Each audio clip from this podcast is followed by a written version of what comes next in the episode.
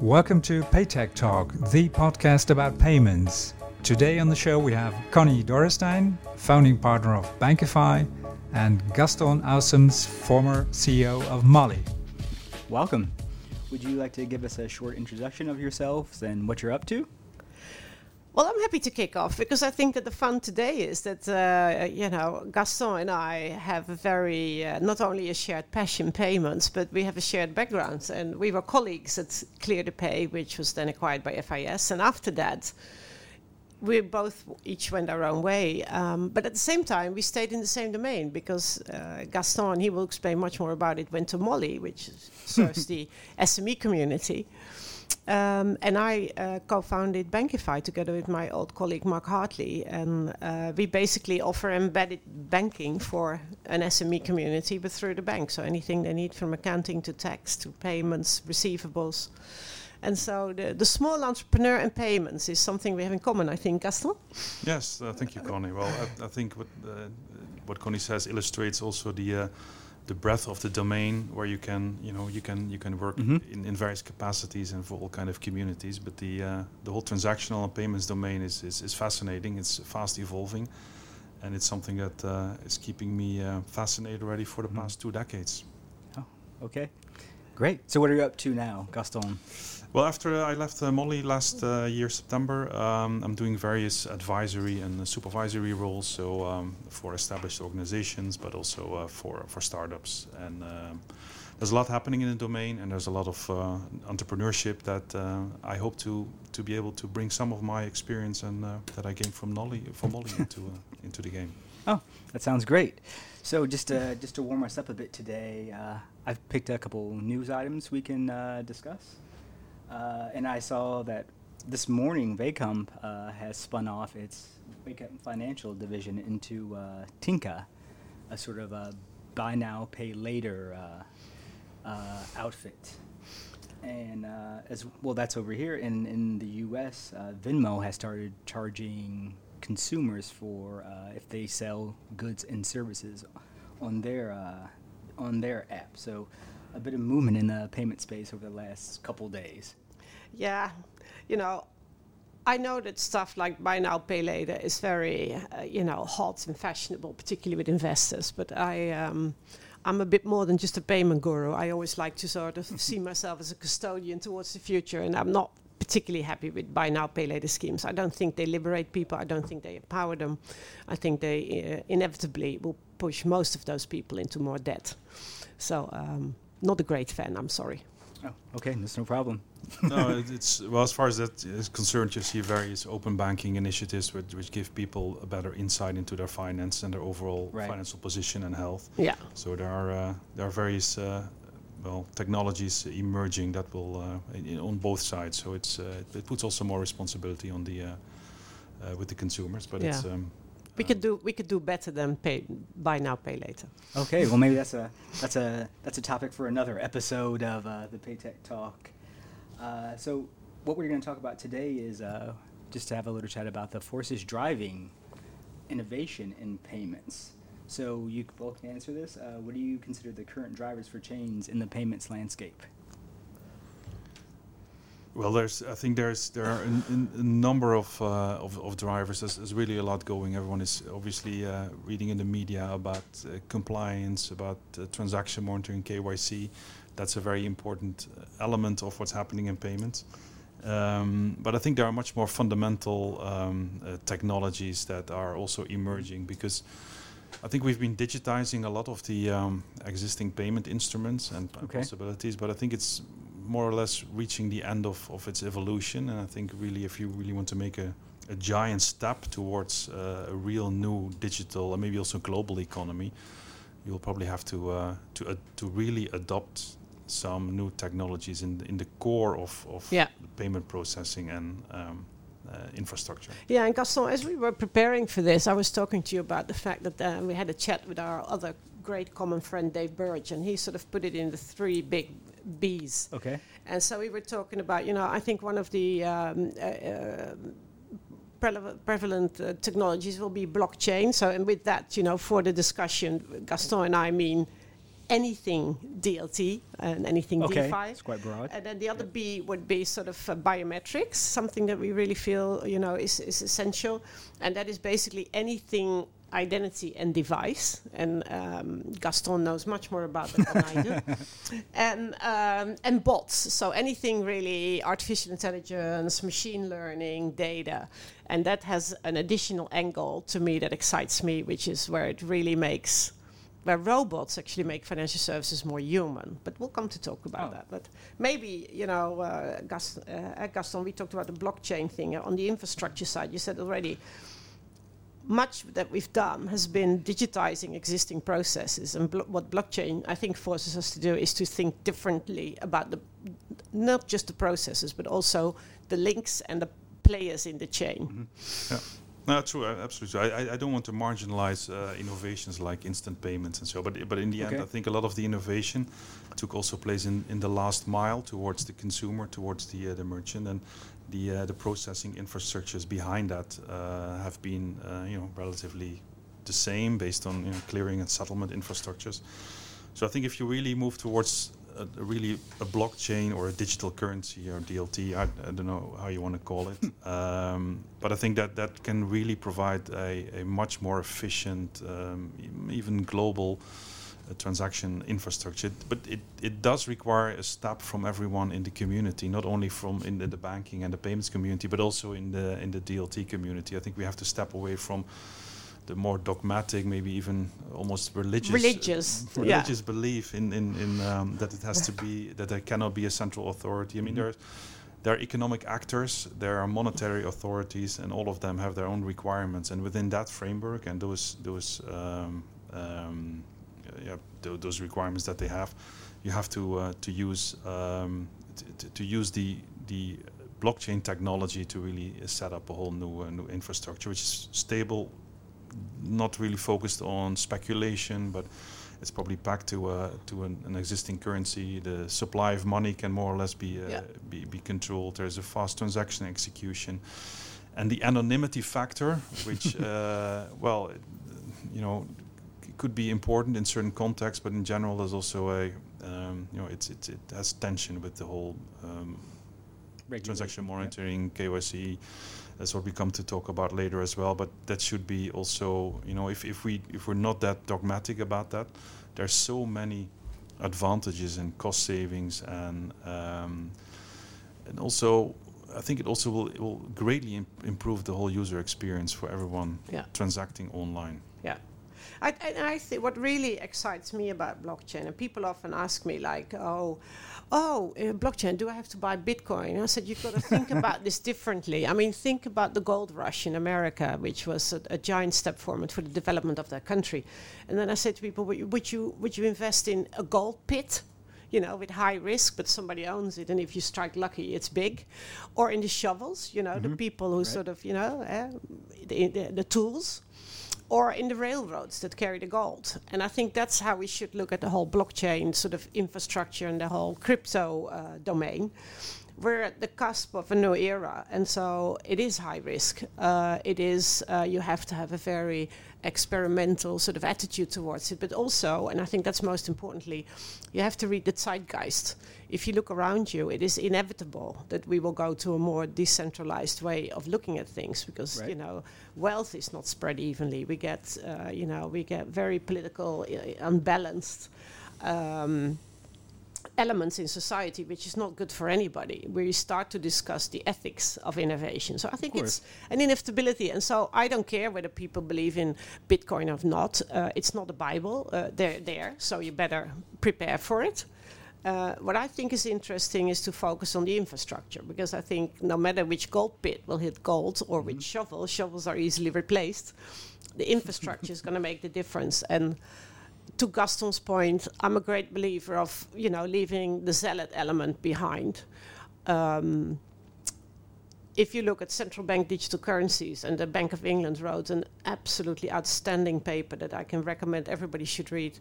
And they say, you know, it's really uh, simple. We're going to a new uh, system. We will record stock and supply. We will sort of do a lot of the processing. We will record the transactions, but you know, the payment interface provider who comes on top of that, sits Mhm. between that and the solution provider, they're going to have to deal with all the technology and the stuff. And you know, if you look at what China's doing, if they ta- Precisely. yeah, if, t- if China takes all of their international trade out of the dollar and into a digital currency, the dollar gets a 30% volume hit. So I think it's just common sense to prepare for this and look at the opportunities. Absolutely, and, and I think we should really look at the steps that we can make. I mean, if we start um, aiming for a, a global digital currency, I mean, with the, the powers that be in, in the world, that I don't think that's feasible. So, um, you know, China, you know, the U.S. and probably Europe, you know, if they already start, would be able to set up a whole digital currency, and you would have instant conversion possibilities and, and facilitate global trade there. I think that would be an enormous step forwards uh, uh, Yeah. already. So we have to make steps. We have to not stick to the old dogmas, uh, which are which are now also keeping the, the the cryptocurrency that we have the way they are, as, as Conny Yeah. also illustrates. I mean, they they stay speculative. They stay in a certain you know they, they have a certain uh, well, yeah, I, I wouldn't a sort of money laundering kind of uh, image still to Yeah. them, but especially within central banks. Um, and we should step away from that. Look at the technology. Look how we can Yeah. use that. Look at how it can really be applied in um, in a very broad context, and then we can uh, can really make step steps Yeah. forwards. And that that would be And to. Gaston's point, not fall into new dogmas either. You don't have to be a zealot to embrace new technology. It's the same as with food. You know, you can you can just go out, take to the streets, and say everybody should be a vegetarian and never have lettuce shoes again. You know, it would be much better for the world if everybody would just only eat meat twice a week. So I'm a very pragmatic individual, and I think that is um, very important. And the one thing I would say, you know, to my point where I was maybe a bit critical about buy now, pay later the the access that we can grant to the last mile, the last person on this planet Right. with new technologies is massive. You know, I know of schemes where farmers in Latin America get access to funding through uh, a, Ah. a blockchain scheme. Whereas if it would have to go through a bank, and in certain parts of the world, those are run by corrupt individuals or by systems that do not work simply because of you know the levels of administration. Um, you know, then I think we are doing something really good. So I'm very open-minded. Yeah. No, that that inclusion part's a big part of the technology as well. And Yeah. you're Gaston, I believe you're on the board of OK Oikocredit. Yes. Oikocredit recently. Yes. Yeah, that's, That's uh, exactly what they, they do. If I'm not. I'm very excited uh, about that. It's it's an impact investor who at least uh, who, who tries to to um, to improve people's life uh, by uh, by enabling to enabling them to um, yeah to to uh, start their entrepreneurship, and technology can also play an important role in that. Absolutely. Yeah, for Yeah. smallholder farmers any, anywhere in the world. Uh, Yeah, it's Ah. it's massive, and and you see that the infrastructures in terms of mobile, etc., are Right. are in place, while the financial infrastructure in uh, in certain countries are are just uh, not there yet. So we should really embrace those kind of technologies and uh, and use them uh, to uh, to help people improve their lives. oh, oh, that's great. Uh, moving on to the second B, I believe was biometrics. Yeah. Uh, and It's it's yeah well it's it's actually it's it's it's a very biometrics is it's quite a we see it in a very broad context it's it's identity it's it's security it's compliance and it also relates very much to um, to to the blockchain um, because basically once you start uh, really moving towards different technologies for your your payment and transaction processing, you can also embed much more uh, identity components. Um, and then uh, while doing that, um, you, you can really reach enormous efficiencies. While now you are doing the transaction processing in the old way, you have like separate, basically identity management, you do separate transaction monitoring correct. Yeah. if you if you integrate everything into one uh, more holistic transactional system where every transaction can also be traced back to where does it come from who did it um, then the, your whole compliance your whole KYC your whole uh, transaction monitoring something which is now you know it's, it's costing billions literally in terms of investments which are done around the world by financial institutions And we're not particularly successful. and not very if you see the kind of uh, the amounts of, of, of actual uh, laundered money which is traced down by that, it's It's, it's a not a very good business case. So, so I don't want to say that it shouldn't be done, but it can be done in, in such a much more efficient manner. But then you have to really move towards um, an ecosystem where everything is much more integrated. And the technology is there, especially on the last mile. I mean, I, I read about startups who can basically with technology, the way you hold your phone, like the way you tilt it, which is very, Yeah. very um, Personal? Personal, uh, depending on your height and stuff. So you can you can see already there, like who is that, uh, Right. uh, your IP, the location, the type of device, uh, you know where you shop, what you do. I Mhm. mean, if you How you combine all those facts, how you Mhm. type, Yeah. how fast you type, uh, the language you use, I mean, all those kind of factors, you can almost, you know, 100% uniquely identify who's who's making tho- those transactions. So why you still have to use all kind of authenticators and tools and and, and uh, separate tokens to to prove who you are, basically that should not necessarily not not be necessary. And and if you can also integrate that into the whole transaction flow.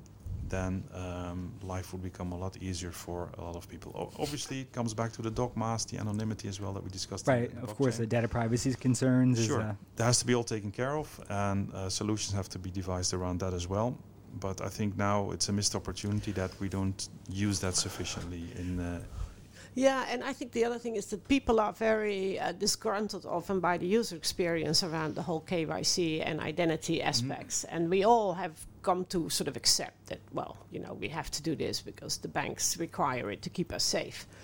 Um, but outside sort of the payment uh, halo, you know, uh, ordinary people uh, who are not in our space don't really understand why you have to tell the bank 16 times everything about yourself that he already knows or that they can find out.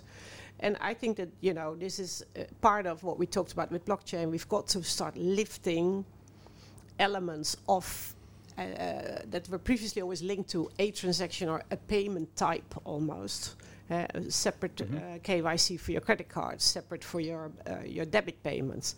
You've, we've got to sort of get rid of that, and um, it will help uh, the, the the banks and the payments providers spend less money on silly stuff, but it will also help us as customers because we will get more trust in the system.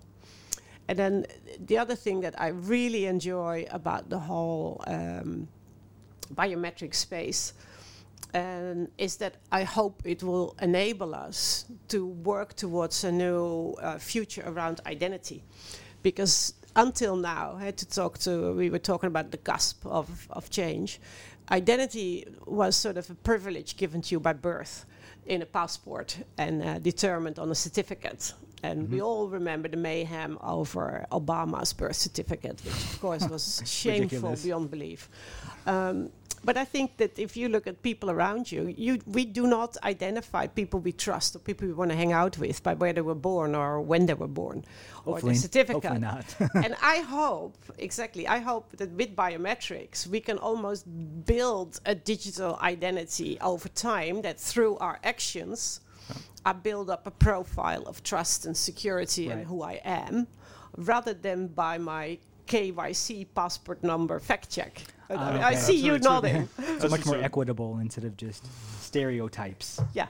No, I mean, there's a, you know, further to that point, also you see that many discussions are like uh, the safer we make it, the less user friendly it becomes. So we have to find a balance. But, but I think that's an old paradigm. We should really, you know, I think if you if you really use new technology, you can the, the facilitating the user journey um, and having it fully secure can be just hand in hand. Can be can and should be the same thing because once I can establish who you are, I don't have to just do all kind of other checks anymore. So. I find that that that, that trade-off that's being made now uh, is really something of the past. But it does require us to embrace, uh, to let go of some of the older um, uh, way of thinking and really embrace the technologies that that is there. I mean, I find it, for example, if you look very practically at, at here, in, uh, if I use iDEAL, for example, and a good I, I mean, example. I've, I've had the discussions with banks as well. If I make the, if I make from the same device the same sort of payment to the Mhm. same shop um, every week, then I still have to somehow prove that I'm who You I have to am. authenticate. Yeah, which is ki kind of interesting because it would be relatively simple to determine. So if you look at really Yeah. product enhancements there as well, you can just uh, skip um, the whole authentication in, in many occasions. Um, Right. Doesn't PSD2 do that? Uh, some of the uh, some of the uh, some some of the rules for that, if like if Some under certain rules. amounts and uh, yeah, some of the rules facilitate that that you can can indeed do that, but that's uh, only applied in a limited um, And context. i- as well. exactly, and weirdly enough, I experience more trust and security if I get an every now and then a check rather than that I every time I do the um, automatic thing. So uh, the other day I was abroad and I got a, a little text and said, "Oh, Conny, you've just been using this card here. Is that correct?" And that makes me much more aware and feel more trusted than if I would just type in the same number wherever I go. Every time. this would- So trust is also an experience. Yeah, yeah. I think that routine of typing in codes, um, it, it it is also. I think it's also more prone to, to fraud and to phishing. I mean, it's uh, you know it's you know a, a routine that also someone else can take over. Yeah. So we should be much more intelligent in that and much more use the data and uh, information that is at hand to um, to help users Okay. and help the safety of the the system. You're the perfect bridge builder, Gaston. We're going to into Bots. you know data, artificial intelligence. He's a bridge builder, isn't he? Uh, Very much so. Very much so. So the, the third B is bots. Yeah, and I know bots. You know, it had to be a B. But um, what most excites me about um, everything that's been happening in my 25 plus career, uh, but particularly in the last few years, is the relevance bit. And that was around open banking. That's what we did at our previous company. I'm immensely proud of uh, what uh, my colleague Mark and what we do with BankiFi. And I think, again, the relevance is the key thing and the artificial intelligence. And if you're able, for instance, as we do, to sort of just look through under open banking, which basically mm-hmm. the regulation is there, so use it. And you, you look at accounts, you look at receivables, you, you can think of different ways of doing things. And you can, as a bank, then, you can say, you know what? I'm not going to invite this person in to sit down with me and go through a laborious credit, you know, s- system. But I just look at whoever he sends an invoice to, what he gets paid, how soon he gets paid, and then I see that he will, he or she, a small trader, has a cash flow gap for whatever, 15k for mm-hmm. five days. If you're an imaginative bank, you can start building products that say, I give you 15 days credit, or we do factoring on your best invoices. And you know, that is what the world needs and what people want. And so, uh, the one thing I always say about open banking, we've got to step out of our own silos. An entrepreneur wants to save money and time. And if you're Right. relevant, they will embrace what you do.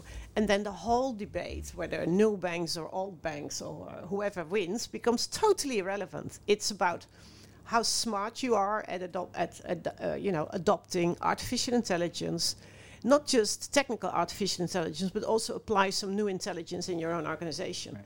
And I think uh, you know relevance is the key to uh, the delivery of AI. That really excites me. Absolutely.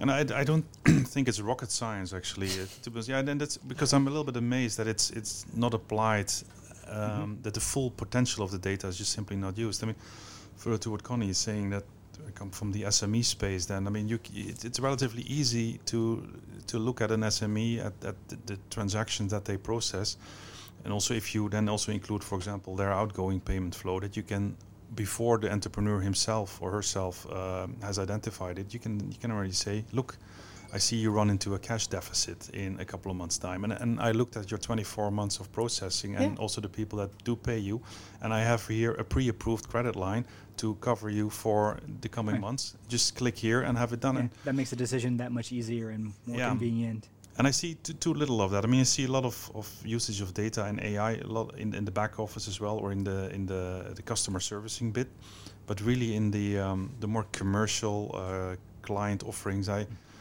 I find that that there's much more that can be done with the current availability of data as well as the AI technology, which is Yeah. uh, which is available.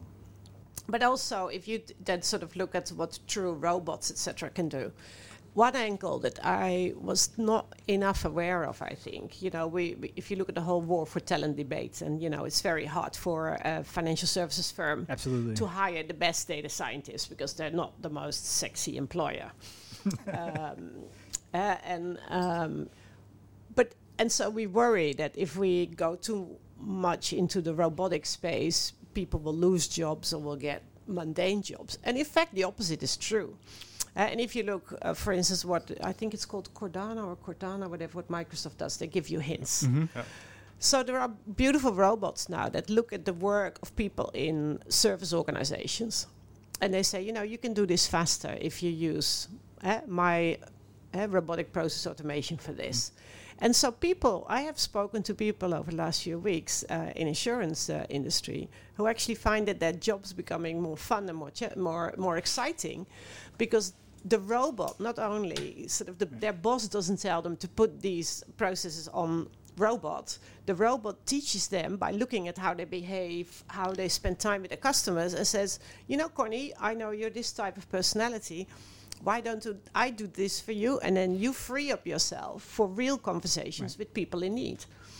More high level I didn't, I had never thought about that, but so it, it actually makes financial services more human. Absolutely, yeah. Well, I mean, it, it's it, uh, when I graduated from university, uh, I did a uh, computer science uh, education then the whole automation in the back office was coming up, and also everyone was saying we're all losing jobs. Like right. uh, when the steam going to take over. Steam engines were coming, everyone. So I, I don't understand. Everyone has this dystopical kind of uh, you know view of the world, right. like you know. But but we should embrace technology and just improve our lives with it, and not always think that technology is there to rule us out and to just make uh, the human right. beings obsolete. One become Terminator or uh, yeah, um, uh, that yeah, Will Smith movie. Okay, okay. Yeah, the use of AI in uh, in warfare. That's that's another topic. I don't. but, but, but, in general, I think. But it, I think it's you know we should really embrace technology to improve our lives, and that's a very simple statement. But it's it's very difficult sometimes to let go of everything we know and the way we work, and to not see things as a threat because technology does move fast. We cannot always. Uh, comprehend what it means and the implications of life, but I think um, it, it, it is it is really out there. We should we should use it and we should use it wisely. Yeah. And then we can uh, we can improve society by it. And and it's not just for sort of the highly skilled jobs and the top end, you know, because th that's what worries me a lot is that we always talk about you know academically profiled jobs, whereas right. you know knowledge workers society runs for 90%, um, the mid level, and all of the work we do there. And I was very intrigued because I think there's this beautiful marathon interview they did on the radio uh, this summer, and they had a lady on who was the head of AI, I think, a Dutch lady at um, okay. Wharton, or anyway, in America. Oh. Oh. And mm-hmm. she made a beautiful, bold statement, and she said, We'll sooner have robots go to the moon than folding tea towels and you know, and that really expresses, you know, that anything to do with real care, with empathy, and with creativity. Uh, you know, they're human skills. There right. is no way it's you can teach domain. that to, uh, and so we should improve that domain um, rather than trying to turn ourselves into robots. That's a very good point. Absolutely. Yeah, it frees up our time for the, the creative tasks that make us uniquely humans. Yeah. Yeah. Or uh, allow ourselves a little bit more time in life instead of being always rushed and spend that on uh, on care, family, and each other. I guess that's what it all comes down to uh, when we're talking about uh, this tech in payments is making things easier and safer and faster. Yeah. For consumers, businesses. Yep. It's all moving up the food chain because we're talking today about payments, but really what we're talking about is digital commerce uh, and digital services. Yeah. Uh, so the, the payment used to be our domain by the time we depart from this planet, and I hope it's a long time coming. Um, I hope the word doesn't even exist anymore. It's just part of a process flow of something we do. True. But it's, I mean, we have to recognize also that it's a very vast uh, ecosystem with central banks, with banks, with payment mm-hmm. service providers, with e-commerce companies, with the consumer also. So it's you know we have to make steps, but it's um, it, it will be uh, it will still take quite a while to um, to really um, you know progress with, with yeah. where we are from now. It's it's uh, it's I think one of I mean it's probably also why uh, both Conny and I are already working this long and uh, fascinated this long by this industry. It's it's complicated. It's um, uh, there's a lot of actors involved. Yeah. a lot of interest. And um, we have to find a way to just align on the fact that there's just a bigger and better future ahead of us if we all yeah. look a little bit beyond our own um, uh, interest and really embrace um, the future. Yeah. And to Gaston's point, I'm really with him. You know, stop being religious or a zealot on either side of the front. It doesn't bring anything. It just drives you further apart. Uh, you know, we're realists. We live in a world that has very pressing issues. So uh, let's work together. And I think there's a massive role to play for banks as we know them today. The only thing is, as we know them today, they have to think differently than as they have done for the last 50 years. But they, they have the trust, they have the customer base. If they're smart and they start, they, they change their thinking, they can be massively relevant because nobody cares how it gets to them as long as it's wrapped up in one good service through one point of view. No one wants to get lost in an app jungle on his own iPhone. Definitely not. You've been listening to Paytech Talk, the podcast about payments, produced by Cognito Media Amsterdam. Thanks for listening.